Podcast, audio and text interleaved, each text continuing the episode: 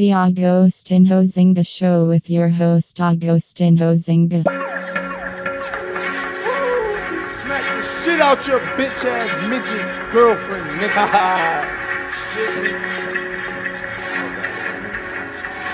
Hello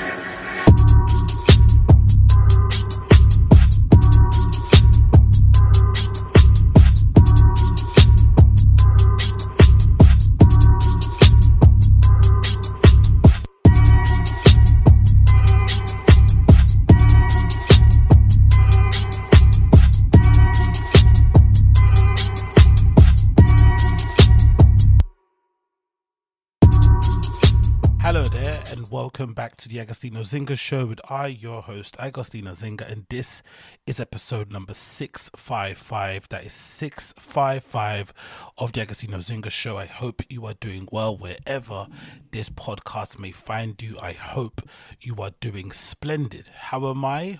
All good, all things considered. One cannot complain. One cannot complain as per usual with this, this is mostly, mostly, mostly, mostly going to be my cultural commentary podcast. If you're looking for the random show and anything regarding comedy news and whatnot, please check back later. There'll be a stream later on tonight. I think I've already got that scheduled on my channel. So if you haven't already checked it, make sure you do. That'll be episode number 88 of the random show coming up. So if you want to see everything concerning Brendan Schaub, Bryan Callen, Brent Joe Rogan, Bert Kreischer, my Bert Kreischer special review, definitely check out the random show episode number 88 that should already be scheduled on my channel if you want to go check that out. But for now this will be your one and only one-stop shop for all the cultural commentary news that you need in your sector. So don't delay get on that today so, how have I been going? All things all considered, I'm nice and hydrated. I've got this nice little cold brew that I've mixed with a dash, dash of vanilla milk inside. I don't usually do that, but I wanted to kind of get it down my esophagus nice and smoothly. So, of course, we're going to oblige with a nice pre, pre pod sip. And it's hitting just the way that I thought it would hit, hitting just the way I thought it would hit. So, in the last few days, I've been on my um I've been on my um Lindsay Lohan sort of sobriety sort of vibe, which has been kind of nice.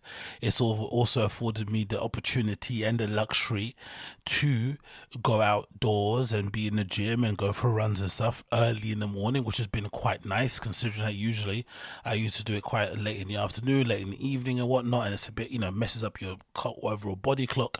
But it has been quite nice to get out in the morning and kind of see my um my locale when it's somewhat daylight because I tend to only see at night because you know sometimes I do have vampire hours as my day to day schedule.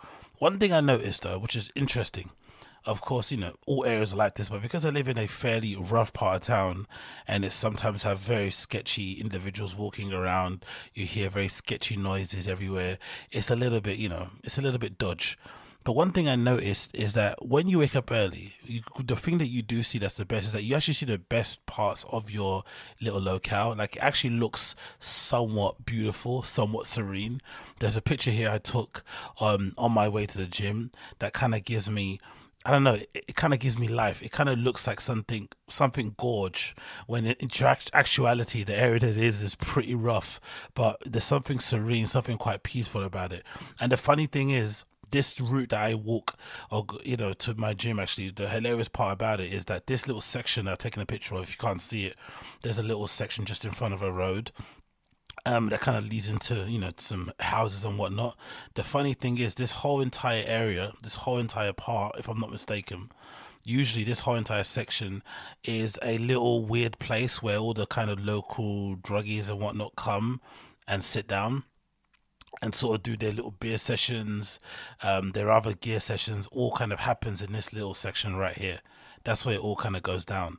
It's very, very, very, very strange why that is the case, but it's kind of like, you know, on the way to you to improve yourself and all that good self improvement talk and blah, blah, blah. This is also the place where all the local crackers decide to congregate and have their kind of weekly meeting or whatever they have to do. It's kind of hilarious to me, to be honest, but I did kind of like how peaceful it looked on the way there. So, you know, nice little Ryanair or Stansted, or also Ryanair, EasyJet Stansted flight passing over the top of me feeling quite serene, feeling kind of good.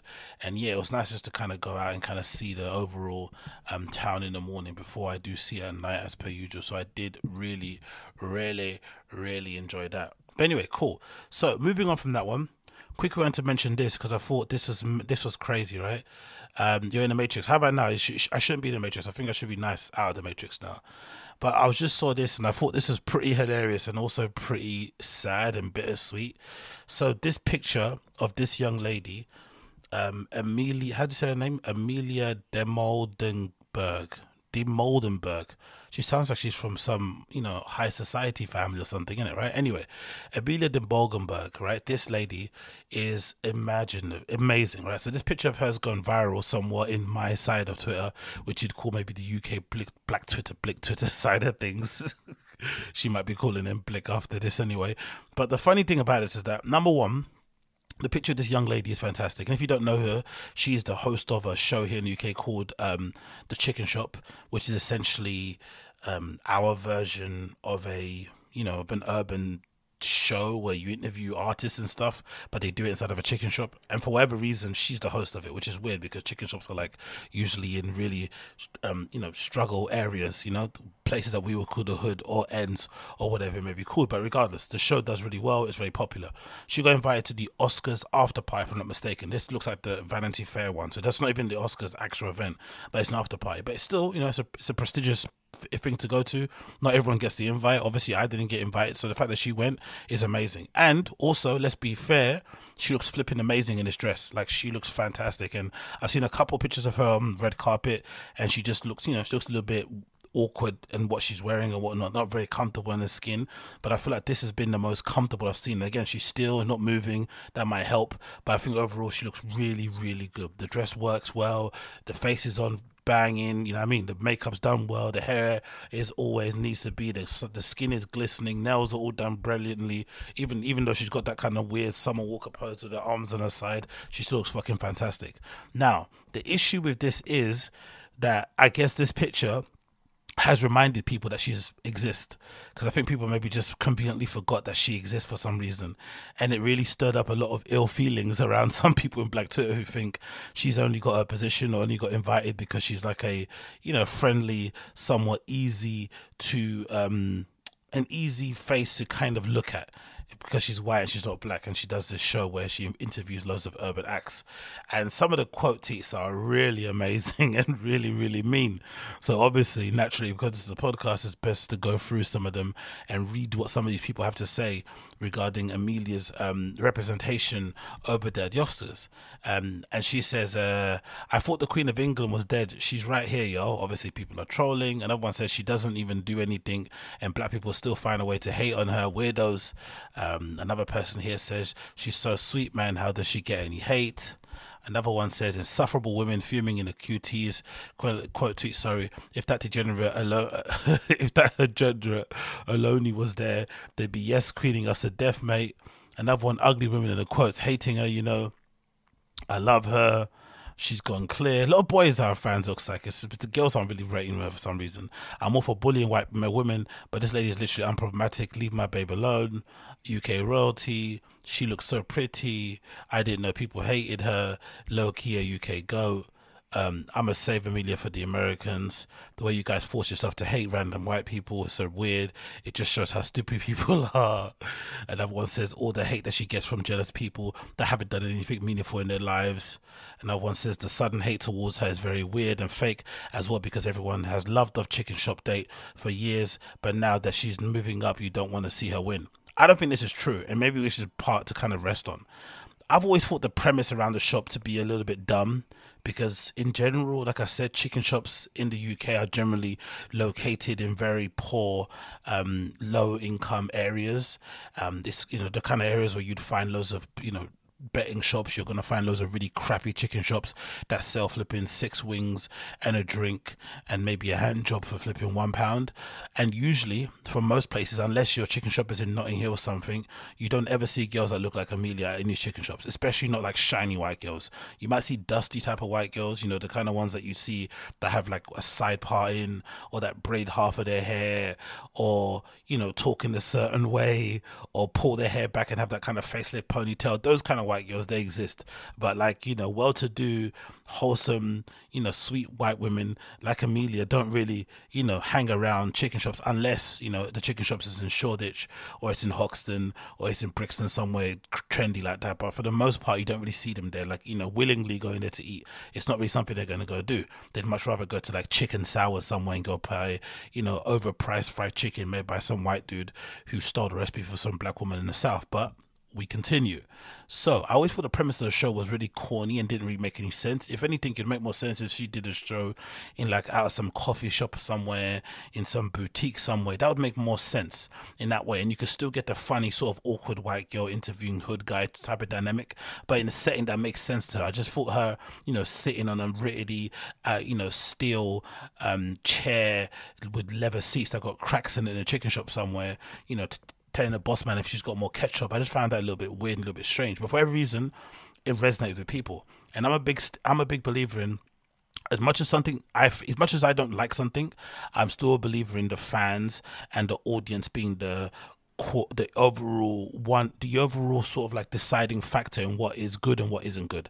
So if the fans decide it's good and they keep watching it clearly they do because i guess oh, only keep getting bigger and bigger and bigger. The last one i saw i don't watch any of them but last one i saw as, as in a clip and a picture was her interviewing burna boy one time. So clearly the show's going from strength to strength to strength and elevating. And naturally because she's a host of the show her profile is also elevating. So this you know look that she's getting going to the oscars party is somewhat makes a lot of sense because of who she is and what the show is doing. But this lady saying the sudden hate it's not sudden hate i've always thought the show was shit personally and i know people have had their reservations around it and there does need to have some conversation need to be had about you know if this was a blackface would it be as easy for them to ascend the rungs of flipping celebrity and success here in the uk not really. Maybe because of the niche that she's in being an awkward you know white girl that's not from ends interviewing guys that are from ends or girls might be the whole point of why she's successful. Cool i understand that.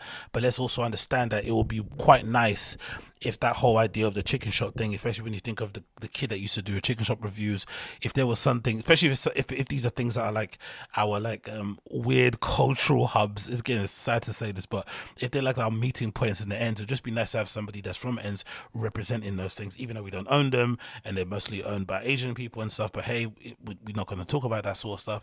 It would be nice to get that, but I do understand the hate. I really do against her. And again, you know, again, from the clips I've seen, it doesn't look that entertaining. I don't find it funny. I think it's not congruent to who she is. And there's a lot of kind of, you know, there's that thing I think a lot of people do where, especially on the show, it's sort of similar to like um, Caribbean or like African restaurants here in the UK. If you're a black person and you walk into one, especially a hair salon or like a hair beauty shop, you know, you're usually going to get you're usually going to get a little bit of a cold shoulder from the owners. But the moment a white person walks in, somebody that's just not black, all of a sudden they're like, "Oh, how are you? How are you? How can I help you?" You know I mean? They're doing all this really horrible pandering and kind of sucking up and somewhat bootlicking to the non-black person to kind of get them on board, which is horrible. And you kind of see that kind of dynamic play out sometimes on a chicken shop because she's kind of safe, and you know you're not going to get any like you know toxic shade borough type of questions from her. So I understand both sides of it, but what I feel bad about for the whole thing, like I said before, is that this legitimately might be her best picture ever she's taken in the history of her media career, and it's now being permanently placed alongside this weird racial discourse that's maybe tinged and tinted and sprinkled a little bit of jealousy.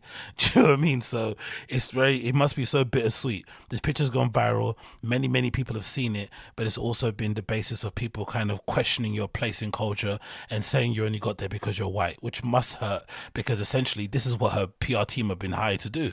Her team that she hires and that she gives 10% to and maybe more to put her out there is doing what they should be doing and getting her in the right places and making her move in the right spaces so that it can can progress and go. So don't be surprised if this kind of elevates and she's suddenly now doing chicken shops and flipping American stuff and going to Popeyes or whatnot over there. Um, Another one said, um, "This baby, this another." And like, again, notice all the guys are the ones backing her. I guess guys really fancy her. And and this baby ain't the issue for or the villain. Most of you make her out to be. Yes, the industry is fucked, but how many black people supporting and pushing ZZ, Zumi, and Chucky's content? There's quite a few, to be fair. I don't know what he's getting at there. Quite a few are pushing it, but it doesn't really matter, in it. You're not going to get any of those people having a show on Channel Four or going to the Oscars anytime soon. Um, so happy for her success. Maybe she'll be feeding you guys. this person is raw. So happy for her success. Maybe she'll be feeding you guys watermelon so you can propel her to host the Oscars. oh, this is horrible. It continues here. The hate she gets is very weird. And then the last one here, my wife. So it does kind of, you know, switch from person to person in terms of what the hate is, but I still do think it's a little bit out of order, a little bit extreme, and people do need to chill out and give her time to breathe because she did not ask for this. You know I mean? It's just it's the position that she's in. Her team are doing their job. It is what it is. It is what it is. Um, someone asked me in chat, do you think she dates blacks? I don't really. To be fair, you know what, right?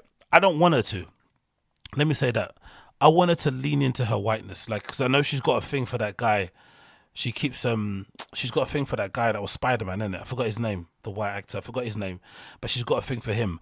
I prefer it if you just like double down on her whiteness. Like, don't try and pretend to be into the like. Just like the reason why she's successful is because she's the awkward white girl.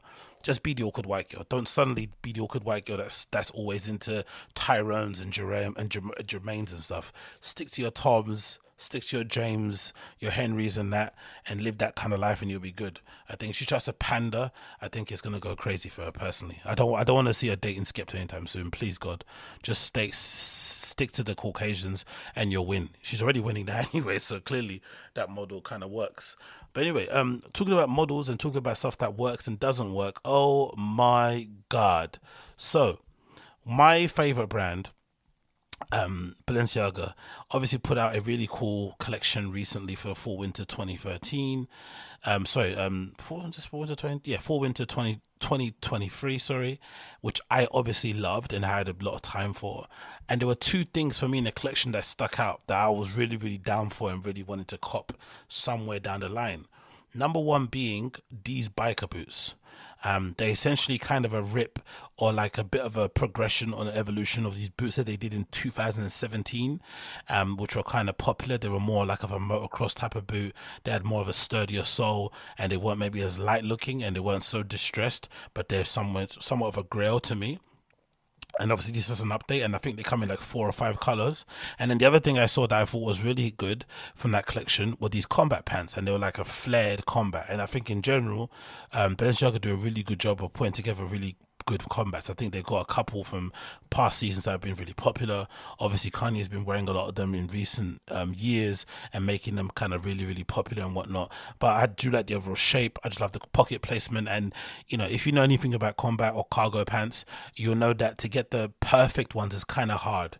Like once you get into them, it's kind of like um caps or hoodies or t-shirts.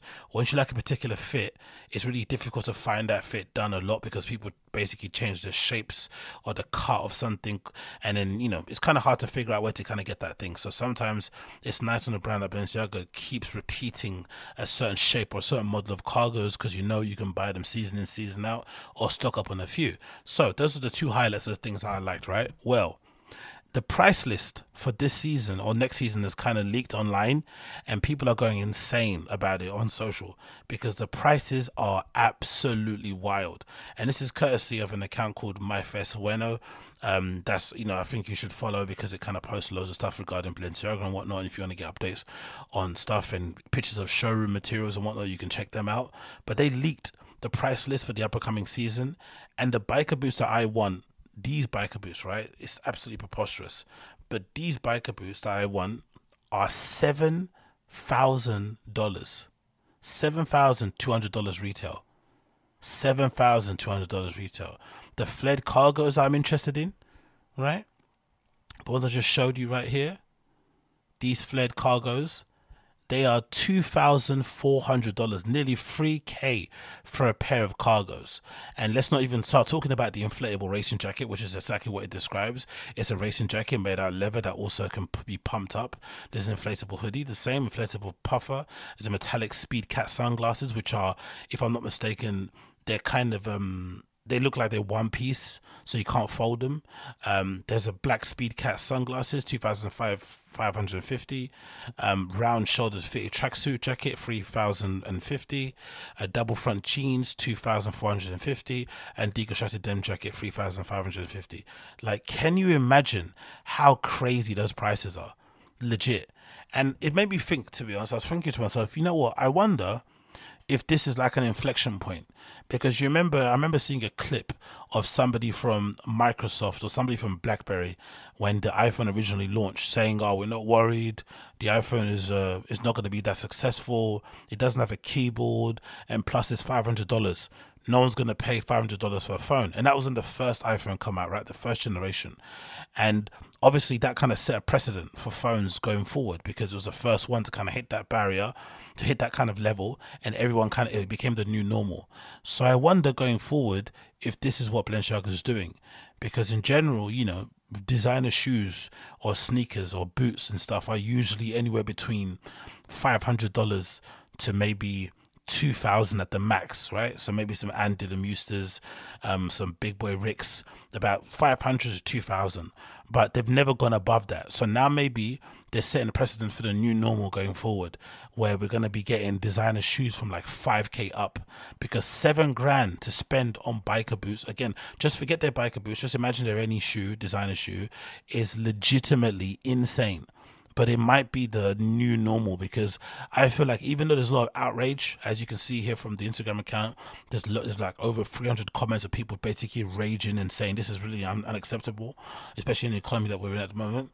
And given you know the finances everyone has and whatnot, this is pretty crazy. But I have a feeling that over time, people are going to learn to accept it. And also, the unfortunate truth about this is that the people that actually buy Balenciaga all the time, every season, and just hand over their Amex card or their black card or whatnot, or a suitcase full of money to a sales assistant, they don't care about this stuff right? They just look at what they want, they circle it, they send it to their rep, and they get it sent to their home or they pick it up later on. They're not really too bothered about the prices of things because if you can spend one thousand, what's seven thousand? Do you know what I mean? So they obviously can afford it. So I think overall they're probably going to weather this backlash. They're not going to address it obviously, and then they're going to just set this to be the new normal going forward. But some of the comments here are pretty interesting regarding some of the previous prices. You got one here from a um, real um, aficionado of Balenciaga and Demna and in, in general, Mike the Ruler, the legend. He said, for winter 20, less than three years ago, the baggy cargo pants with the same cotton ripstop fabrication, same pocket construction and finishing were 1,350. So the same pants, he's saying, from three years ago were 1,350 and now the same cargoes are 2,000 so nearly a double price increase. The Tyrex biker boots were 1,490 so they've gone up by like what six times or something six or seven times which is absolutely crazy. I'm not too sure if this is to account for you know the rising cost of energy and transportation and all that malarkey. I don't really know but it also could be another really weird theory is that that whole entire time they've been cancelled, quote unquote, Balenciaga, they've kind of missed out on a lot of sales. People were burning some of their flipping sock racer things, burning all their fake triple S's, right? People were doing all that sort of nonsense. They were protesting outside the stores. They were calling people pedos if they're walking inside Balenciaga store. So maybe they lost a lot of money in that whole entire period. So now they're trying to get it back by raising the prices and making people pay seven grand for flipping, you know, biker boots that aren't really biker boots. It continues. Another person says, time to move on to Philipp Plein, which is hilarious. Another one says, or also get your money up. this is what happened actually. I remember this what happened um, when Visvim was popping up. When Visvim was popping up, this is what happened. Visvim went from like being a brand that was like, I don't know, within like the 1000 range and then it went up and kind of doubled that over time and people just had to kind of acquiesce and kind of get used to it. Another one says i've looked into making air mattresses before and it was super expensive with low MOQ so i can imagine it's super expensive to produce inflatable pieces but the sunglasses exactly. Another one says sometimes it's okay not to be able to afford something. Obviously i want balenciaga but it doesn't mean i'm going to have to write to afford it what? What's this person talking about? This is proper bootlicking comment. It's the same thing with Chrome Hearts, for example. It's meant for a certain crowd. Doesn't mean the prices aren't poo poo though. Yeah, that's some bootlicking talk. Another person says they're alienating their own audience after we supported them during the controversy. Time to go back to Vetements LOL. Or Vetements isn't that cheap either. The funny thing about this, I think as well, which is kind of cruel and also the reality of life, is that if you think about it, the actual people that make designer brands cool, trendy, um, somewhat culturally relevant are people who technically can't afford it. If you think about it, they're the ones who technically can't afford it, are the ones who make it popular. But then the brands don't really cater to them, they cater to an affluent group of people who, in general, only buy it because it's cool and trendy and don't have any real, you know, there's no real um, attachment to the brand like the ones who you know essentially can't afford it because they really live that life but the ones that can really afford it just treat it as like uh, anything. They treat it like as their version of Hanes right? It's not that big of a deal for them anymore. It's just a status symbol that they can add to themselves to kind of give themselves um, you know to prop themselves up in somewhat but it's not really anything deeper than that which is kind of hilarious if you think about it Another person says here, the funny part is that the only group of people who can really afford these prices are actually receiving for free. This is also true, right? You get a lot of influencers getting stuff for free or getting stuff heavily discounted, um, which is hilarious. Um, they're not paying full prices, not the money not going to them. Another person here says, I love and appreciate the product, but there is a limit to how much work I need to put in to buy clothing. exactly. how many jobs are you meant to get to buy it? He says, I know it's expensive and I believe that I'm not the clientele they're looking for after all. And for me, elitism is not so exciting. I thrive shipping um, limited edition or limited selection because it's unreasonable. That said, there are millions of millionaires out there for sure, not the image I want to follow either. Exactly. So you want to buy Balenci, but then you also have to earn a certain amount. But then if you earn a certain amount, you're going to be looking like certain people that wear it and you don't want to look like those people that wear it. You're in a weird position. Another one says they're gatekeeping their own brand with these prices. Yeah, and that, that also might be what they're doing. It also might be a hard reset. Do you know, like when that guy from um, because I always thought it was a, a, a, it was obviously a purposeful done. It was I thought it was always I always thought sorry, it was done on purpose. When that time, if you remember, when um I think Jay Z was trying to, what brand was it? It was some sort of liquor brand. I forgot what brand it was especially, but the same goes for Hennessy. But when Hennessy was the flavor of the month um, with people in the hip hop community and they were shouting it out and they were trying to get promos and get deals with Hennessy to promote it because obviously they were helping to promote the brand by mentioning it at raps all the time. Someone from Hennessy basically came out and said, We don't want to cater to you blacks. We don't like you black people. We're not really for this. We want to cater to a certain demographic. We want to, you know, it's not for you. And that obviously inadvertently led to people kind of, black people kind of boycotting the brand. And I think that also led to Jay Z starting his own thing with Ace of Spades. But it was like a purposeful sort of like, um, you know, they kind of like, you know, they, they self inflicted, they did it to themselves just so they could temporarily get rid of the customers they don't want and then recover on the back end. So maybe this is what Balenciaga are doing. They don't want a certain customer or they want the people that are only going to ride for them for real. And what better way to test people's dedication and commitment to your brand than by raising the prices? You know? That might be the way to do it. You raise the prices, you get rid of all the poors, all the blacks, all the browns, all the other minorities, right? And then you just kind of, uh, you know, attract a certain group of people that you actually want. And maybe it's just based on wallets, maybe it's not based on race. I don't know. But I just think it's flipping wild that these motherfuckers are charging seven grand for biker boots. Seven thousand. Don't get me wrong. They're flipping nice boots, right? Really nice boots, but 7,000 is flipping crazy. Um, this is obviously the best colorway here, that little white and yellow one. And I think these are the glasses that are like three grand and they're four grand. Can you imagine? Can you imagine? So whenever these do pop up on AliExpress, don't know I'm gonna get a pair. They're obviously not gonna be good quality, but when these glasses do end up on AliExpress, I'm jumping on them straight away because ain't nobody paying four grand for flipping sunglasses, man. They think they must think I'm smoking that good budge. No way, no way, shape in hell. So, there's been some rather distressing news regarding somebody that I look up to and thought was really amazing. I still think he's amazing when it comes to art, when it comes to creating cool products, when it comes to design ethos and whatnot, and that is the great and the legendary Tom Sachs. And there's this really um, kind of uh, interesting expose regarding him and his um, working culture that he has going on there over at his studio that I thought was really interesting to read and to kind of go through with you guys on here. So this is the article here, courtesy of Curbed. It says Tom Sachs promised a fun cult. The sculptor likes to call his studio part of his art practice. Working there could often be scary. Oh, oh, oh, oh. The inventor of 10 bullets might actually put a bullet through you if you don't shaper or smoothen or temper. Was it temper? No, what's it called when you do that thing? Is it temper? I forgot. Or tape the edges of something correctly. So let's see what they say here in this article. Um, in February, an anonymous Artwood family posted a listing for an exclusive, sorry, executive personal assistant on New York Foundation at Art's website. The listing saw someone who would make life easier for the couple in every way possible. This meant picking up clothes for the high end stores, managing all medical need requests, and helping rooftop garden maintenance and in studio cats, and learning complicated sounding um, closet and dog systems. It went viral, and the New York Times covered it in a paper's summation. The ad combined a tone so blithe with detailed lists of tasks, it was so unreasonable. I didn't find that post unreasonable. It was a listing that went viral. I just thought in general it just sounded like what an assistant actually does. But I think when you put when you write down what an assistant's obligations are, tasks, and what they're required to do, it can sound a bit nuts. It kind of can sound bordering on the side of slavery. But it is a pretty prestigious job. You do get to be in some interesting spaces. You meet some interesting people. Um, sometimes you can make a lot of money. So I didn't really have that much of an issue with the listing personally. But it was a bit of a bummer when I found out it was, or when it was leaked that it was Tom Sachs. Anyway, Tom Sachs 56 has long been represented by Sperone and West Westwater. I hate when they do this in these sort articles. It's sort of like they're trying to get him what dropped from his representation or something. Why why why mention that? Doesn't matter. The Sotheby's Gallery is also home to Julian Schnabel and Bruce New Newman obviously two legends in the art world. He's best known for installations made of consumer products.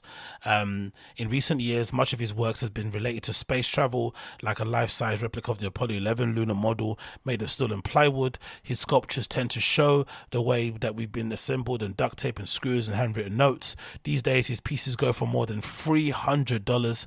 Um, at his opening in Acquavella in October, the line to get around, to line to get in wrapped around the 79th Street. for his most recent release of the Nike Craft General Purpose the company took Kyle the New York Times, and there have been other houses of sm- small furniture line NFTs. NFTs, obviously, you can go away. The big bit.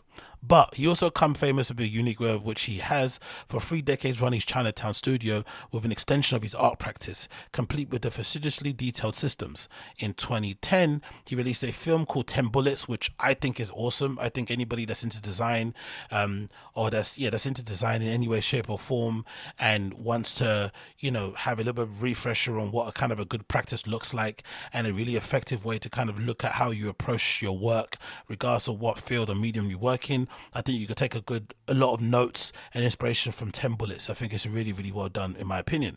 Which was represented in both employee handbook and artwork. Filmmaker Van Neistat, who's Casey Neistat's brother, is one of the former studio members. In the film, Sachs describes the rules that govern the studio. Everyone must place all the items parallel or a 90 degree angle. They walk quietly as if in a monastery. Employees have to maintain a healthy diet and exercise regime, avoid personal inventiveness, and respond to commands with the words I understand or I don't understand. There's even a system for when the system isn't followed, employees have to sacrifice money to the Leatherface, a piggy bank based on the villain in Texas Chainsaw Massacre. Personally, all this stuff I thought was all done tongue in cheek, but this article is basically saying it was real it was real rap. I always thought it was tongue in cheek, kind of take the piss a little bit, being very serious, and also kind of being jokey, kind of taking the piss out of itself. But hey, the space um the space where this all plays out feels charming. A little Wes Anderson employees uh, wear matching utility coats, and the plywood shelves are lined with Sachs pinched ceramics, and everyone is conspicuously attractive. Um, if this sounds like a cult, well, that's what that was kind of the point. Employees have been known to work out of the program called Space Camp three times a week at 7 a.m., wearing uniforms printed with their first initial, last name, and serial numbers. Um, Sachs assigned them. We'd go out jogging in Soho, and people would take pictures of us. It's not like they knew Tom was; they just thought they were re- they were regular cult. Says a former studio assistant. Some of them got their serial numbers tattooed on their bodies. Okay, that's a bit weird. It's a bit Chris Plus, Sachs called it a cult constantly This place is a cult, and I mean that in the scariest, most Manson family way, he said in a GQ interview. He talked about his temper too. In The Paradox of Bullets, a follow up video of 10 Bullets, he illustrates another motto the virtues of a freak out by throwing a typewriter through a wall. It flies into a room a woman is calmly eating noodles. It hits her. But it could be actual cult, right? Or else it would Tom say it. Sasha said that studio culture is created his greatest work of art, but based on interviews with more than a dozen former employees, many of whom um, knew that they were signing up for a unusual work environment, the experience of the studio could be characterized by destabilizing and scary. Yo, that's the peak of um, modern living, isn't it? Living in a Western world where you think working in a flipping art studio where you can quit at any time is scary. Des- destabilizing, working for somebody that has standards, somebody that kind of is a bit of a tyrant, somebody that demands the best at all times can be scary and destabilizing. Like God Almighty, we're so so weak. Um, Sash declined to be interviewed for the story. Of course he did. Um, and in a statement to the New York Times, a spokesperson describes the place as a rigorous and exacting artist studio. Exactly, which it should be. I think all, I remember reading or find or, or learning that Eminem, when he records in the studio, he treats it like a job. He essentially goes there from nine to five, doesn't arrive any later, doesn't stay any later, and kind of bangs out what he needs to do in those hours, and then goes home and then comes back the next day. But you can imagine inside the studio itself, there's probably other things that he probably does. He doesn't let anybody in there that's not recording, no smoking, no eating, or whatever. It's just it's a place of work because that's what he does. He creates music, sells it and stuff, and tours the world, and that allowed him to do other things. So essentially, that is his work. You have to take it seriously. Um, and you'd imagine as well when you're designing personally for me if you're writing or designing stuff you know even your table even your work surface needs to be somewhat clear so that your mind can be clear so you can start work again like you know there's all these things that come into place um, in order to kind of make sure that you are able to put your best work out there or to try to create your best work it says um um, rigorous and exacting art standards, art studio, sorry, um, that has fostered high standards and a fast-paced work environment to support the robust output. Not everyone, they conclude, they concede, sorry, is a fit for the culture, but Tom Sachs Studio believes all employees should feel safe and secure in their workplace and is committed to upholding these values. Here's one of Sachs' former studio managers describing working for him. He's the, the person says it's almost as if he goes out of his way to sow discomfort and pours it off as if he's a genius. It's like a ruse. So many people out here know that he's cruel, but the art world is tiny and no one gives a shit. All people are just scared, and he's very influential. Um, people don't want to get on the bad side of him because they want to, you know, get favors and whatnot and be in his good graces. So that makes a lot more sense. Um, you see a lot in, you know, in fashion as well. You see a lot in nightlife. There's a lot of cunts, a lot of proper all caps cunts, but people don't want to say anything about it because they don't want to, you know, get rid of their guest list spot. They don't want to get rid of their favors to go certain places or their ability to get on some list or to go places after hours or to get certain heads up on certain things. All these things kind of play into it, or just the clout of knowing that person personally. That kind of plays into it as well. You see some of the people in the studio um, doing um, some bodyweight training. It looks like a certain type of person loves the idea of all this um, carefully sorting screws all day as part of their kind of making uh, of unified art making organism. There's a recent Reddit thread called "How Can I Work for Tom Sachs?" One rep- one response says, "Just show up at the front of the studio like Fight Club." Um, says second former um, a former studio assistant. It was a really desirable place to be and privileged in some ways. Owen Zoit dropped out of NYU in 2021 to join the studio. He had been applying to work there every year since he was 15. Rated. It's really, really lovely to feel like you're part of something and working in a very tight knit group. It can be really fast paced environment and achieve some really fantastical goals. Most some most of the foremost talking people we spoke to asked for anonymity. Many cited non-disclosure agreements, and others said they feared retaliation. Little Tom Sachs is going to come after you, and he's going to be running after you down the street in these little Mars yards, you know, trying to kick you with these little legs. Um, when you start working at Tom Sachs Studio, you're given manuals um, you're, they're substantially more detailed than 10 bullets. In one, after the suggestion of how to properly approach Tom Sachs's lunch, there's advice avoid things that make Tom mad, which begins with um, metered verse. Tom will sometimes scream, sometimes will sometimes brood. Um, through dire life may seem, happiness lies in reading Tom's moods. Tax spokesman says his manual was a joke. Recent player says he took it seriously. I don't mind this because he's basically giving you a heads up and saying to you, I'm a cunt. He's doing it in poetry form, but he is telling you, he's letting you know, hey, I'm a piece of shit.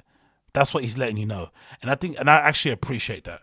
I think in many places I've been at, the people have tried to pretend like they're cool, pretend like they're one of the boys or they're one of the crew, but they're actually tyrants. So I prefer it if you're a tyrant that you be up front and you know you kill your my family in front of me, as opposed to bring me into your household and make it seem like it's sweet, and then you kill them all in their sleep. Please do it when I'm awake.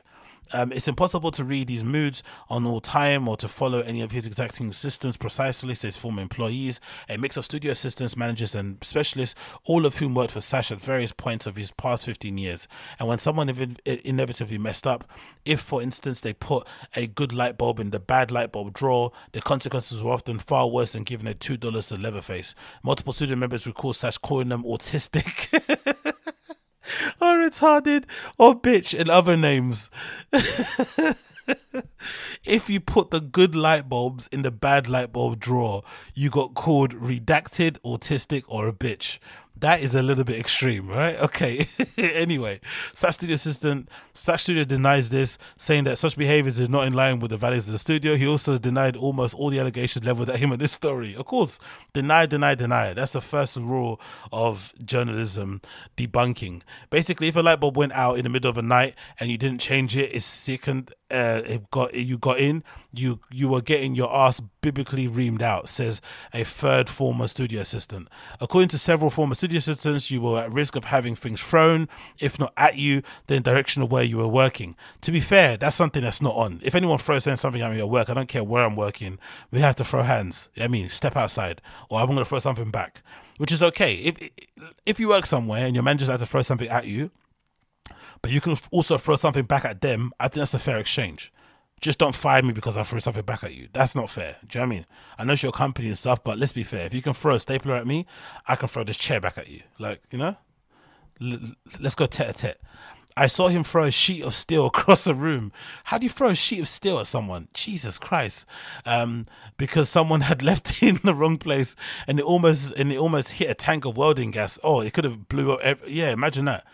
Um, and then somebody comes in with their weed man and the whole place blows up. That would be hilarious says a former fabricator. And when I went out to the studio manager to say, hey, he threw something towards me, her response was, well, at least he didn't throw it at you. He used to throw stuff at people.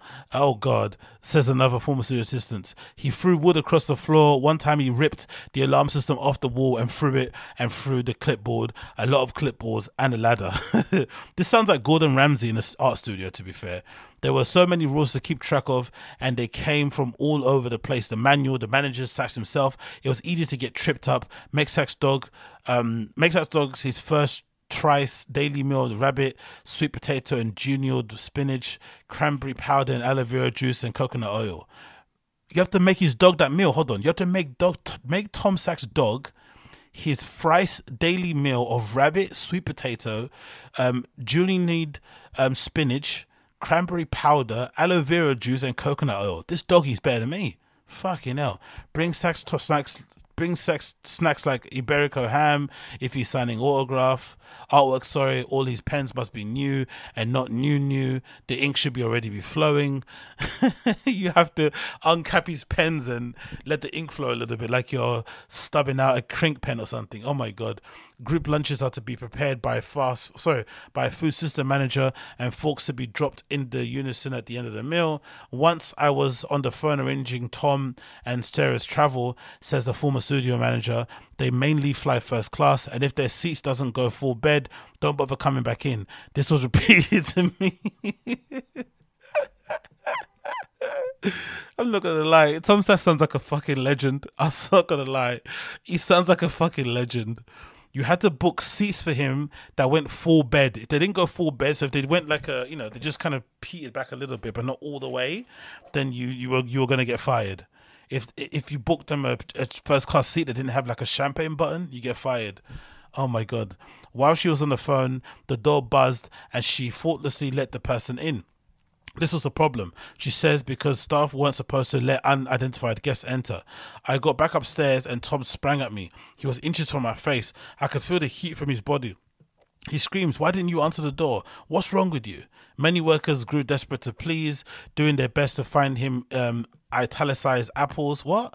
italicized apples, which several former employees say were his description of Fuji apples that were slanted. Oh my god. Those who succeeded were occasionally rewarded. Um, what sloppy toppy? According to multiple studio members, Sachs dispensed birthday gifts and different values to demonstrate the one standing. The first gift is always a knife, and after it is based off your values, says a full former studio assistant. If you were favored, you could get Prada shoes. If you are not, you might get regifted something from a free pile. Oh, he sounds like a legend. Around people he deemed important, several Summa uh, members say he sometimes made a point to act more reserved, but in restful settings like um, gallery installations, he let his guard down. According to some who worked with him in his institution, she saw him yell at studio members, and his workers are just like, "Yes, chef, you are the whole." You you, you see this hollow look in some of their eyes. You're like, "This is for art." Yeah, I'm not gonna read the whole thing, but you can read if you want to check out yourself. Here, it's called uh, Tom. What's it called? Uh, Tom Sachs Promise a Funk Cult. Personally, for me, I'm a big fan of his and his art and stuff. So clearly, I'm a little bit, you know, I, I'm a little bit somewhat conflicted in this. But overall, I don't think it's that big of an issue. I think I've worked in worse sounding places. I just think for whatever reason, maybe in the art world, there is this idea that it's this fun, magical place when it clearly isn't. And I guess he runs a really tight ship.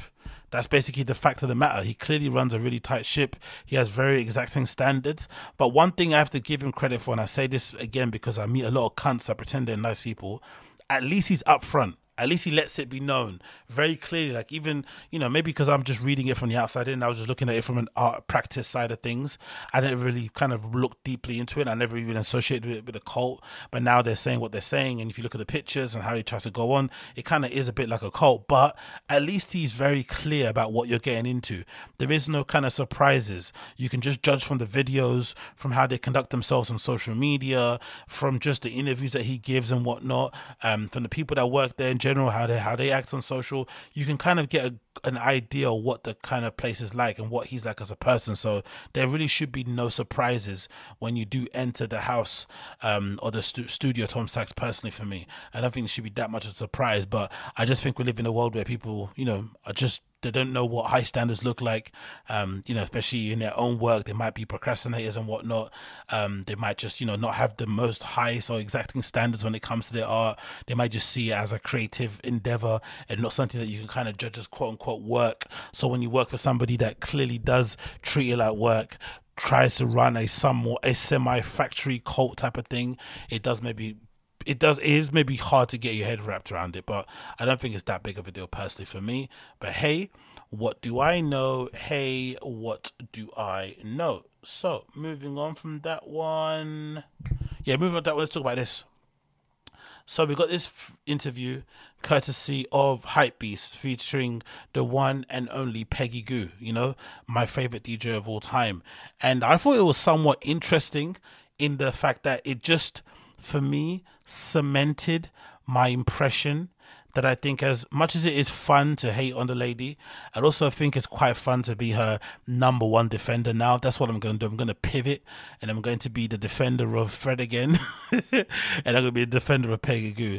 Two people at the flipping apex, right? At the top of flipping Mount Kilimanjaro when it comes to flipping DJing.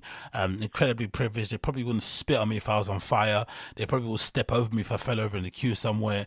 Like, probably don't give any fucks about me whatsoever. But I think the hate towards both of them is a little bit exaggerated, a little bit over the top, especially when it comes to Peggy Gou, because I think as fun as her life may be, she looks amazing in this picture here, courtesy of Hypebeast, dressed in this amazing fur number that probably is real fur, designer glasses, great facials, tattoos, and cool jewelry and all that malarkey, right? All this is amazing. But I also think being Peggy is a prison in its own self because of how famous and popular she is. It must be pretty, pretty crazy to be her because it's not a normal life that normal DJs have. She's basically occupying this weird celebrity influencer, um, IG babe sort of like place. It's bizarre. But anyway, the interview itself is very, very bland and very boring. I'm not gonna lie. You don't really get much out of her. Um, I don't know if this is because she's kind of guarded because of the hate and doesn't want to reveal too much about her story or because of her upbringing or inspiration, just her personality, because people dissect everything she says. I've done it in the past, I know, but maybe that's it. Or maybe she just doesn't have much to say. She might be legitimately dense and quite, you know, basic in one way, shape, or form, or just have the personality of a cardboard box. I don't know. But it must be such a weird place to be in because she's very clearly photogenic clearly doesn't shy away from taking pictures. So when it comes to that, the kind of other thing that comes on the back end is people wanting to know more about you, interview you, find out what makes you tick and stuff. But she doesn't really have anything. There's not really much there to kind of pull from. I'll just I'll just read a few in, in, in you know of the interview here, a Hypebeast, um, of her being in Korea. The interview. How was this? How was um the experience of DJing in Korea for the first time? She says it was more than I expected in order to resonate with the audience in Korea, I had to play music differently than what I would do in foreign countries. As I watched the audience reaction, I was excited thinking about how Korean house and techno are getting a lot bigger. I was also performing with my favorite artists, so I was feeling a lot of emotions. Doesn't this sound like a chat GBT question or something? This sounds very AI-ish, isn't it? It's lacking in depth, lacking in warmth or emotion, just very robotic. And again, maybe it is, maybe it's not, I don't know. Another question here. In terms of fashion, what do you want to show the audience at your live show? Bizarre, but hey, it's a DJ. But hey, she answers, I think my performance includes costumes. I want to deliver at, um, energy at the same time, so I wear a lot of different clothes, or different colored clothes. A lot of people think that my clothes are chosen by stylists, but I wear whatever I want. It all depends on the store, country, the timing, the festivals. I also choose the energy that I think that suits the city and the situation. It's like, huh? Come on, lady, give us something, brother. Give us something, sister.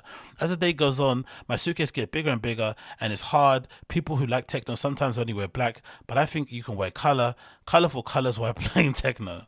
Okay, it's like, come on, girl, give us something, please. Um, the another question here: the word colorful is something that you're um is something of a defining term throughout your music and stage presence. Sometimes people ask me to define my style. Every time I say no, I'm pretty much wear my styles of my many. I wear all styles of clothing. It's the same when you're making music. I draw from everything. I'm making K house, indie, techno with my music and all kinds of genre, genre elements. But yeah, an absolute wall of nothingness coming from Peggy Goudy. And again, I don't know if it's because she purposely doesn't want to let anything out of the bag because people just dissect everything she says, or because she generally doesn't have much of a personality. But I think one of my reasons why I'm starting to warm to her is number one, she doesn't seem to give a shit about the criticism, which I love. She just seems to kind of just keep keep on keeping on. And I also have never, ever, ever, ever, ever seen this girl moan about playing the same track again and again and again every time she performs. And the track that I'm talking about is flipping Starry Starry Night. I think I got a clip of it here, right?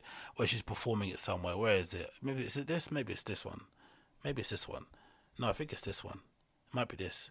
Is this one or this one? Maybe it's this one. Yeah, this is the one. So she played recently. I think this is maybe at the place where she was at the interview. Um, this is, says um, Peggy Gou live at UFO station in Seoul, and for the one millionth time, she's out here playing Starry Night in front of a crowd of people who are just standing looking at her. There's no real dancing. There's no rule going crazy. They're just standing and staring at her as she's playing music as a DJ.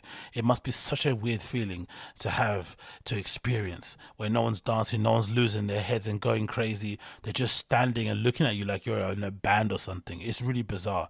But I've never heard her complain once about the success of the tune and about the golden handcuffs it's basically given her. She loves it. She plays it every time she plays it. It's like the first time she did it and she approaches it like a true professional, like a true musician. You know, turns up, does her job, collects her checks, and keeps it moving. But let's hear the clip.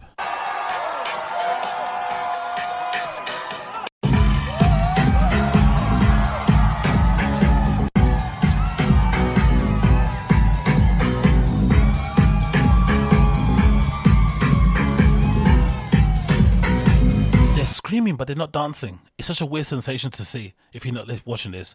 They're screaming, but they're not dancing. They're literally all standing there with their hands in the air, with their phones, no dancing. And she's acting like this is the first time, like she just made a tune. This is what I think about uh, what Pega's a pro.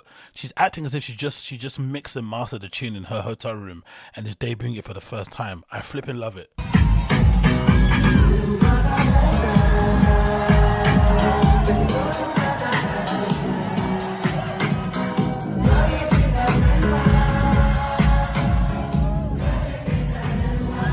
At least they're singing along though.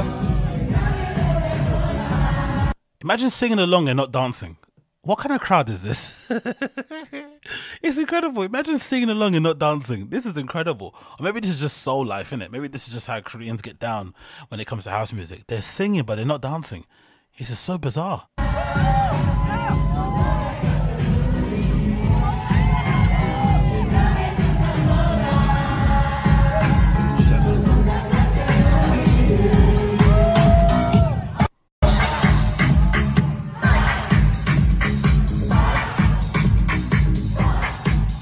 She's playing it like it's the first time. She's being a complete pro, no messing around.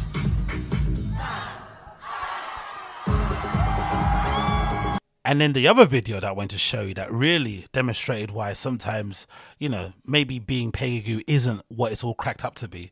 Look at this clip taken from Mykonos last year. People just literally standing behind her and in front of her. This is a bit of a dodgy setup anyway. I don't know what kind of setup this is. This probably be my nightmare of DJing place as a venue. It looks like the the crowd are like around her. So kind of like a boiler room type of crowd where she's like in the middle and everyone's sort of like around. Usually the people behind you are kind of VIPs and stuff and they don't really act too fanny so they can kind of make you chill. But everyone around there's a fan. So everywhere she turns there's people shining their phones in her face. But again, consummate pro doesn't roll her eyes once, doesn't look annoyed once, and just goes with it, which you can definitely appreciate. But this doesn't look like fun to me. So for the people out there hating and saying, "Oh, she gets paid so much money from Nike and all this stuff," would you want this as a DJ career for you? Be honest, and would you also be able to perform and not be complaining online? Because you don't hear her complaining and you know moaning about flights and stuff. She just lives it, does her thing, keeps it moving. Look at the phones. Phones in the back. More phones. Phones everywhere. Look at the phones. Camp, there's an SLR. Look, absolute pro. She's walking around like it's the first time she's played the song. I can't get past how amazing this is.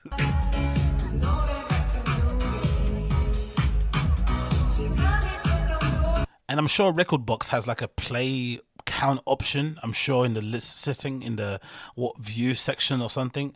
I'd love to see how many times her particular USB has played Starry Night. It must be in the hundreds of thousands. It must be.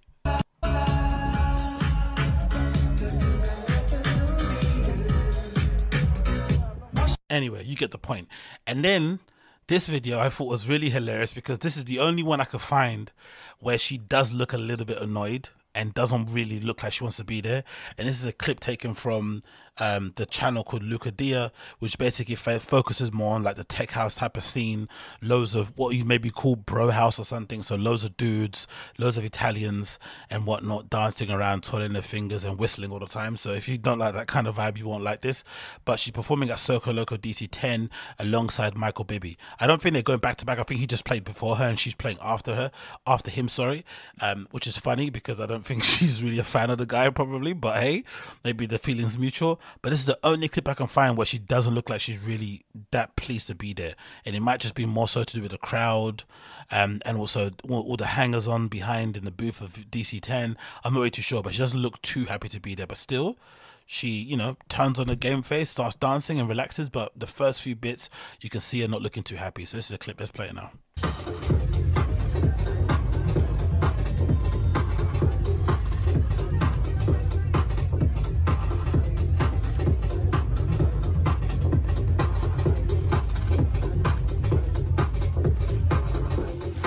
In the back there with her headphones trying to get the song going. Michael Bibi not really giving her much attention. Let's pass forward a little bit more. effects going on there. Slight interaction with each other here, but still, just a whole bunch of lads in it. DC 10, god damn. I would still like to go just for the experience, just to see what it's like in person. But God almighty, the amount of lads, the amount of arms in the air. You must come, when you come back from DC 10, your arms are just so sore from just having them in the air with your phone, recording every single bit. And what, where, where does all this footage end up? I don't even see it. Where does it end up? Does it end up on YouTube? Does it go on their flipping Instagram channels? Like, where does this stuff end up? I want to know. Where does this stuff go? But anyway, all these sea of arms, all these sea of dudes, maybe maybe this is why she wasn't too pleased because there was so many Caucasian people there. She didn't see enough of her own people. I'm not really too sure. Who knows? Absolutely ram. Oh, there's some girls there. Okay, nice to see. So this is a good thing about Peggy. She does have a pretty decent following with the with, with the ladies. They do seem to like her quite often. I remember in the workplace I worked at beforehand, um, no, a couple of years ago, a lot of the girls there loved Peggy. They literally, you know, they, they didn't really go raving too often, but if she were if she was playing in London, they'd always buy tickets to go and see her, and they get all dressed up and shit. So she's clearly got a really big, big, big fan base with the women's.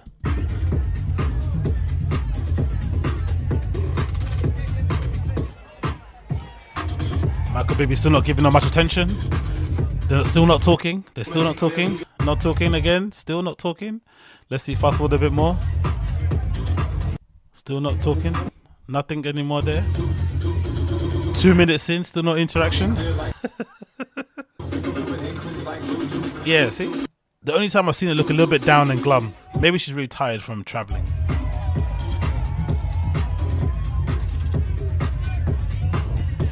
Okay, there we go. A little bit interaction there. She smiled at him, talked to her friend. She pointed one at him, she looked away. she doesn't seem the most warm, does she? I still love her though. Peggy's my girl. I'm gonna protect you all at all costs, my dear. The hate towards you is a little bit unwarranted. You do your job and you're professional, and I mean that's that that's more than a lot of people in the scene. And even if you are a little bit of a CUNT, so what? There's many of them out there. Do you know I mean? That many more that have kind of people that kind of rate and flipping, you know, lick their boots and fall over the floor for. If you are, well, so what? Do it.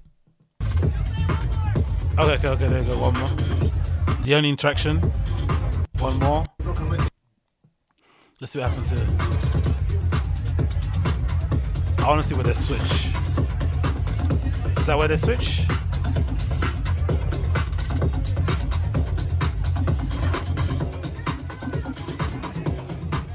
Let's see where they switch. Oh, there we go. Now, she happy?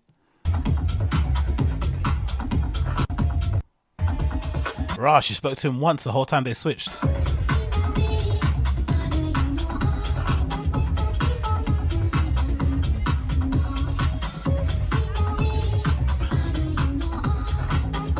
Okay, they're speaking now. Okay.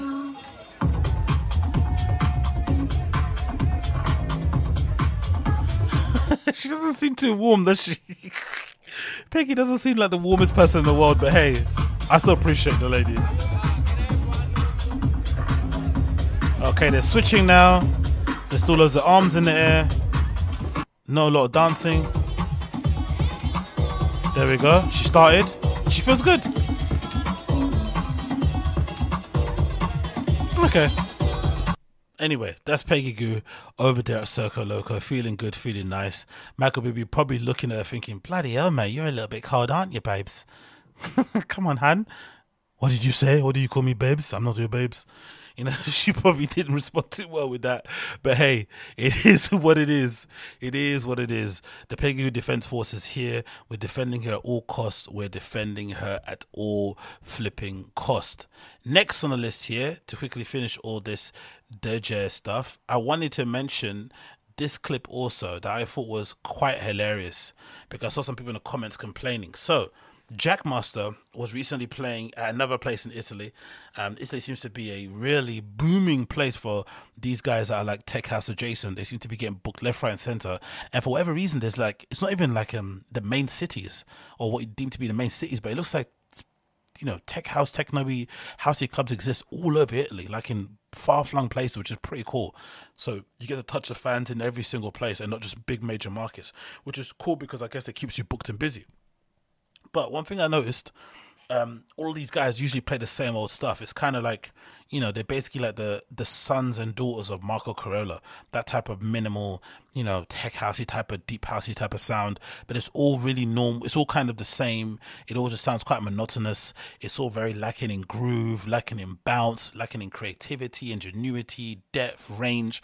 It's just all really crappy and basic, in my opinion at least this Jackmaster set, from what I heard, is a little bit interesting. Like he even starts and intros it very interesting, more so than whatever you'd hear played on a Luca D channel. So this is a clip taken from Luca D's channel, Jackmaster DJ set at a place called Il Muretto Jesolo in Venice, Italy, on the 18th of February of this year um, at a Pyramid Ibiza party. And I thought this is a pretty good set. And I think some of the things that he was doing on the on the mixer in terms of cutting in and out songs and adding effects and looping and just really being, you know, um, somewhat performative in his style of mixing on stage was a little bit more refreshing than what you see the normal tech house DJs do. They just mix and blend out of one track out one track out of the other. And it just sounds like you're listening to a mix at home or something.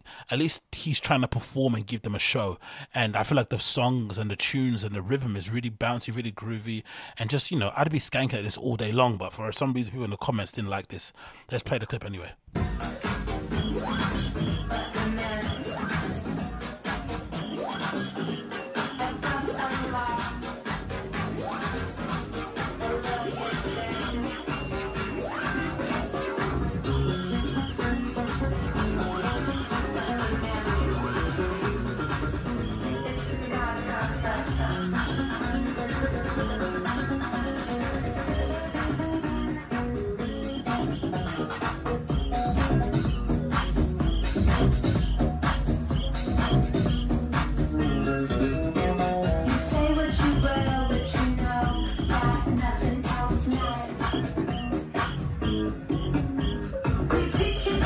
Sick.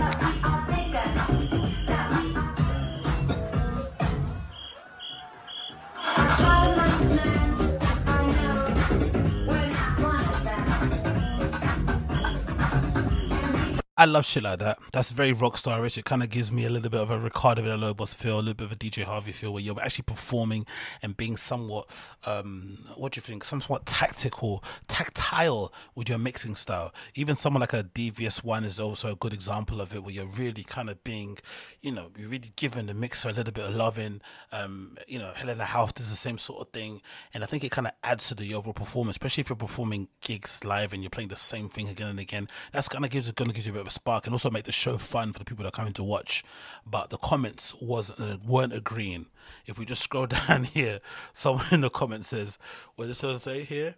Um, that set looks all over the place, trying to be too fancy with effects and just seems off his head. The part where he's playing Ricardo Villalobos as Dexter looks like it brought the vibe right down. So I guess some people d- don't actually like the whole standing there and just blending one song into the other and being kind of boring. They don't actually want it to be funky and a bit off kilter. You know, sometimes when you're mixing with vinyl, sometimes you have these moments where you don't really beat match it properly. It kind of falls out of sync and stuff. You don't get the BPMs right. Um, just the flow of it is not good, whatever it may be, or the tune skips. But I think that kind of adds some level, some texture, and some flavor to the performance. It actually makes it quite interesting because the DJ or performer has to kind of, you know, in, kind of improvise live on the moment and try and figure stuff out. But some reason, some people don't like it. Another person here says this set is so whack. Just trying to be cool with the effects and music cuts just don't sound right. Oh, I don't know. If that's me and I'm in the zone and I'm off my head, I think that sounds absolutely perfect to me. But hey, maybe I'm in the minority. Let's play a little bit more of this.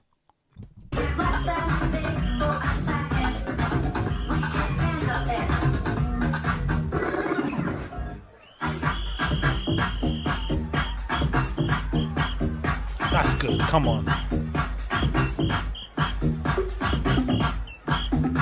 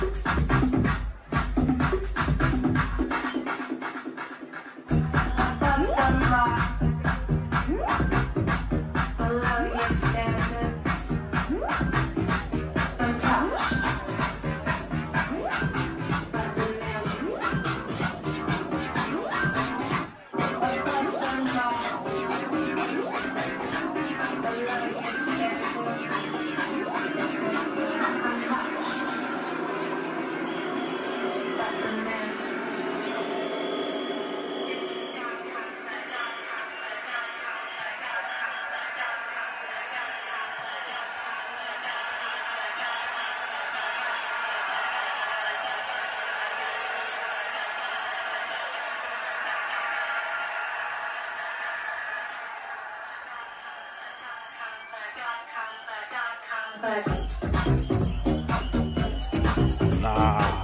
People are hating, man. People are hating. Jackmaster's flipping hard. I'm sorry. Maybe because I'm used to this sort of style of playing from, you know, being in the UK or the British Isles and whatnot. I know he's Scottish, but still, um, this is how people play here. It's multi-genre. You, you know, you're flipping tracks in and out. You're changing channel, just spinning back, adding effects. You're adding to it because usually everyone's, for the most part, you know, a lot of people out there DJ, you know, in their spare time at home, and some people are just music aficionados. So a lot of people are listening to the same songs. They got the songs on their, you know, on their MP3. They listen to them while they're at work and whatnot. They know what they sound like. But sometimes if you kind of play them in different, interesting ways, it actually adds to the performance. It gives those songs and those tunes that we all know and love a little bit more, you know, a little bit more oomph. I don't think that's a bad thing, but for some reason, people just want to see a boring performance. So I guess that maybe explains why everyone kind of plays the same because that's what the crowd kind of wants, if judging by the comments to be true. But yeah, big up Jackmaster regardless. I think he's smashing it. It's good to see him back out there, you know, mixing and doing what he does best, especially after, you know, all the past controversies and whatnot. He's kind of got that behind him, which is nice to see. And he's definitely one of my favorite, I would say, of the kind of quote unquote commercial type people, the ones that are really, really big. I think he's definitely one of the few that's kind of still at the top level. Even someone like a Seth Troxler, who I'm a big fan of, I think he's kind of dropped off a little bit and isn't as good as he once was. Jamie Jones is basically the same thing. I think, you know, personally, he's kind of lost a bit of the spark or the hunger or the love he maybe once had, which is understandable because those guys, you know, were really going crazy at their peak. I mean, performing all the time, a million dates, it can maybe kind of, you know, run you down. But I feel like Jackmaster, maybe that, you know, that time out of the scene for a bit kind of gave him time to recharge and get back on these ones and twos. But he's sounding better than he has been before. So um, great to see him out there again performing and doing what he does best because he's definitely one of the more better ones out there in the scene. That has to be said. And then I wanted to mention this, which I thought was pretty funny considering what's happening in you know in the economy in general. But this article courtesy of billboard is absolutely hilarious. This is here spotify expands access to a controversial discovery mode program. Artists can now opt in through the spotify for artists tour the platform announced during a stream on event. Now hear this out. This is a new feature that spotify doing to basically give artists an opportunity to quote unquote make more money or to be seen. Just hear this out. This is absolutely insane Spotify officially announced that it has expanded access to a discovery mode, a contentious program that gives artists the chance to gain more algorithmic exposure on the platform through Spotify radio and autoplay, in exchange for a lower royalty rate. The company made the announcement during its Stream On event on Wednesday, the 8th of March, where Daniel Ek, the CEO, unveiled what was described as an entirely new update Spotify experience. So essentially, if you want your music to be seen by more people, maybe boosted up in the um, what you call it in the queue in terms of what people listen to, in terms of you know habits and whatnot. If you're a similar type of artist, or maybe featured um, on the discovery page more prominently, they'll you can take a lower rate. The funny thing is, the rate already is super crap anyway. I think I remember reading somewhere where I think Spotify's rate is somewhere like in the cents. So like you have to get you know over 200 plays or something or streams on a song in order to earn like half a dollar or something, right? Or 50 cents, which is absolutely insane. So just imagine how much money, how many streams you need to have to make a decent living on music. It's not a lot. So, number one, the payouts are terrible. And now they're saying to you, if you want to take less money of of the money you're not even getting, and now you're that will maybe boost your ability to be seen by more people. So essentially, what's basically happening is like music streaming is basically turning into what it's always kind of people kind of feared it would be. It's just turned into an opportunity for artists to basically use music streaming as a sort of business card so that people could then book you for things, festivals and live shows, and for you maybe to then sell merch at those shows. But there is no tangible ability unless you really pop and you become really successful it sounds really difficult for you to just be a person who makes music and um, performs maybe once or twice a year and just stays in your studio or in your room all day. You have to somehow be out there collaborating doing brand deals um, performing all the time in order to kind of make it make sense because if you're already taking a cut on your streaming revenue to get more exposure but then exposure doesn't get you more gigs how far else can you go? What else can you do in that regard you've already taken a cut on the payout the exposure isn't getting you anywhere you're not collabing with people you're not booking any live shows it's really really odd if anything, what they should do is increasing the rates of payouts, really, across the board, so that then you would get more artists trying to do a thing on there. But because they don't, they go to different platforms like Bandcamp or whatnot, or they try to sell directly to their customers alone, and that sort of kind of changes and negates things. But it does make it hard to somehow be surviving and functioning there, especially if you're doing it independently. If you've got major label behind you, maybe it makes it easier because you have money up front that they obviously to have to repay, but still allows you to maybe take more chances. But damn, man, this is horrible. It says here artists on there so artists or their teams can now easily enter tracks into discovery mode through the Spotify for Artists tool as long as their distributors are participating in the program. While labels can continue to access discovery mode through our team, I'm excited that discovery mode is now available directly through Spotify for Artists today, says Joe Hadley. The streamer's global head of artist partnership and audience said on Wednesday. Now thousands of independently distributed artists and labels have access to discovery mode. That maybe is the only benefit to this era that if you're an artist, you can literally start up and kind of upload your music onto all the major digital streaming platforms, DSPs. Sorry, with a click of a button. It's not, you don't actually need a label for it. I'm sure there are YouTube videos that exist there to kind of, you know, guide you through the process of uploading your stuff onto DSPs, uploading your stuff onto TuneCore to get paid and whatnot. I'm sure those things exist, but the payouts are so bad. I think if Spotify is like 50 cents, I remember reading somewhere like Apple pays $1 per 180 128 streams, which is a crazy low amount, but at least it gives you some idea of what you need to do to kind of make making music make sense financially, um, which I think is also horrible because it just puts too much of a burden and a weight on the art you're doing. I think sometimes the best art can come from a sense of poverty, but also can come from a sense of just wanting to, to express yourself.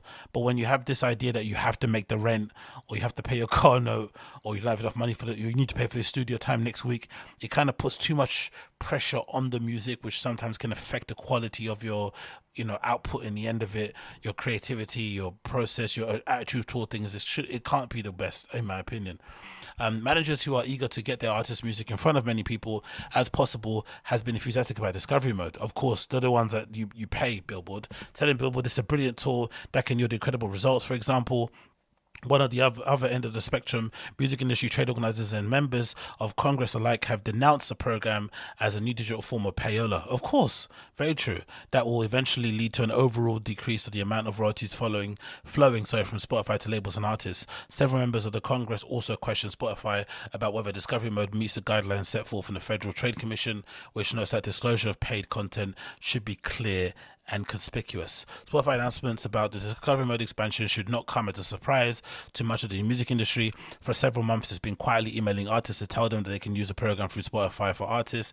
Um, we've been in testing mode, but the results speak for themselves. Hadley told the Stream On audience, on average, we've seen or users save discovery mode songs 50% more often and add them to playlist 44% more and follow the artist 37% more. And that's where that's just what they've seen in the song's first month of discovery mode use. So clearly there's an increase in it. Of course, that makes more sense because they're trying to push it, so they're going to push it on the back end to make it more worthwhile. But over time, it will probably plateau. Streaming services first announced that it was testing a discovery mode towards the end of 2020. In a blog post at the time, Spotify said it developed the program in response to artists telling us that they want more opportunities to connect with their new listeners.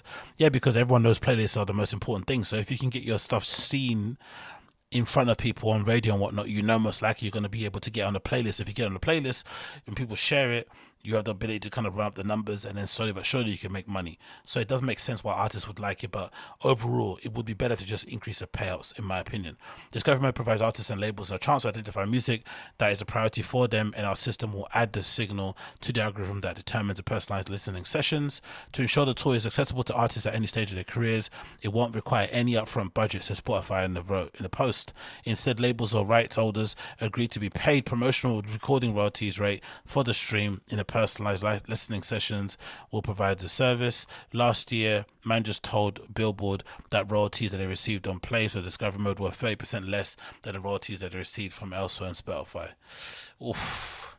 Oof, oof, oof, oof, oof. For me, I don't like it. I think in general they just need to increase the payouts to artists overall and stop doing all this hullabalooza um, and just give the artists what they deserve money wise so that they can make good and amazing art going forward. But you know the world we live in at the moment, people are happy and okay with these flipping crappy payouts, so they continue to do so because they can get away with it. And unfortunately, it is unfortunate like that. It is unfortunate like that. Anyways, that has been Agostinho Zinga Show episode number 655. This is episode number 655 of the Agostinho Zinga Show. Thank you so much for tuning in. If it's your first time checking out what I do, you know what to do. Smash the like button down below. That'd be greatly appreciated. Also, subscribe to the channel if you want. Um, you can also share this. That'd be greatly appreciated also. And also, all my links regarding myself, social media, contacts, and whatnot can be found in the description below. If you want to get in touch with me, that'd be greatly appreciated also. Say hi and whatnot. I'm always here with a friendly face and a nice emoji and a double tap, so feel free to do so. And if you're listening to this video audio podcast, you'll hear my tune of the day coming in right underneath my voice. If you're watching via the video portion, you will not hear any tune of the day, it will just fade out to black. But I do thank you anyway for joining me and hanging out. It's been an absolute blast, and I'll see you all again very, very soon.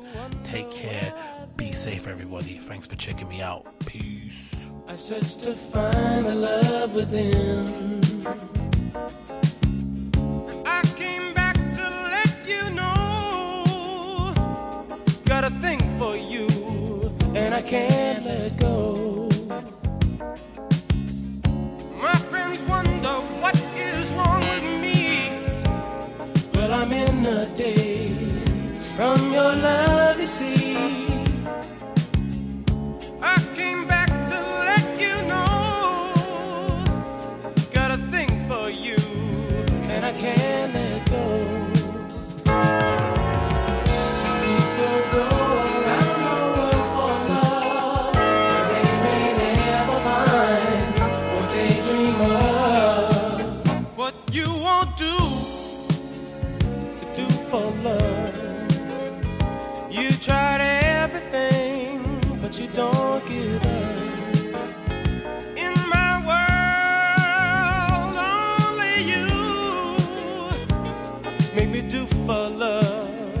I would not do.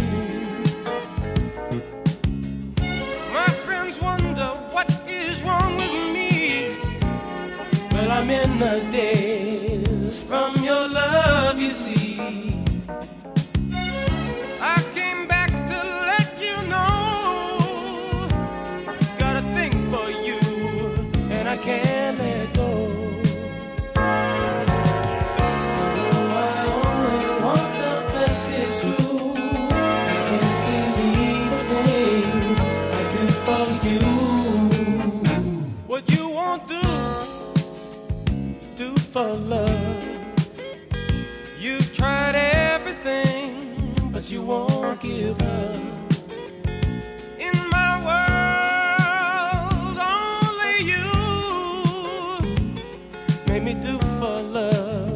what I would not do. Make me do for love what I would not do. Make me do for love what I would not do. Make me do for love what I would not do